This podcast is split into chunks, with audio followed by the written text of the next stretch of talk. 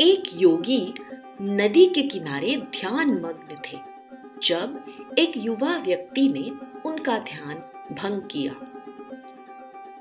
प्रभु, मैं आपका शिष्य बनना चाहता हूँ, व्यक्ति ने कहा।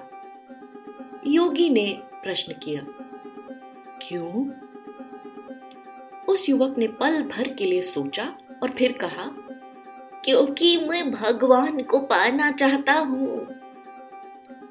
सन्यासी ने युवक को गर्दन से पकड़ा, नदी में घसीटा और उसका सर पानी के अंदर धकेल दिया।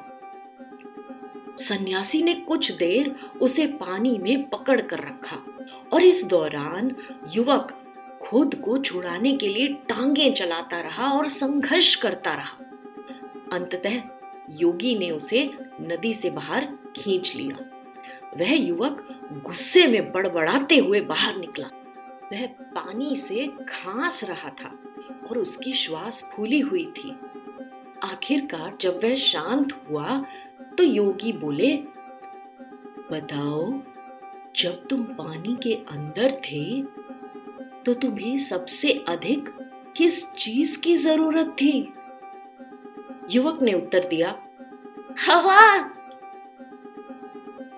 बहुत अच्छा सन्यासी ने कहा।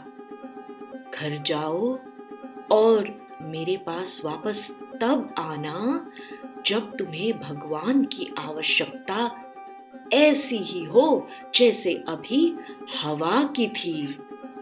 प्यारे मित्रों, अक्सर हमारे जीवन में ईश्वर प्राप्ति से कहीं प्रबल हमारी एक खुशहाल जीवन जीने की इच्छा होती है। जीवन की कठिन परिस्थितियों के थपेड़ों में ही हम में आध्यात्मिक चिंतन व ईश्वर की भक्ति के बीज पनपते हैं। जिस प्रकार सांस न ले पाने की पीड़ा हमें थका देती है और हमारे अंदर हवा या ऑक्सीजन के लिए प्रचंड भूख पैदा करती है, उसी प्रकार जीवन की पीड़ादायक परिस्थितियाँ ही हम में प्रभु मिलन की चाह उत्पन्न करती हैं। क्योंकि हमें अपने स्वानुभव से समझ में आ जाता है कि हमें ईश्वर की अनुकंपा की कितनी आवश्यकता है। जय साई राम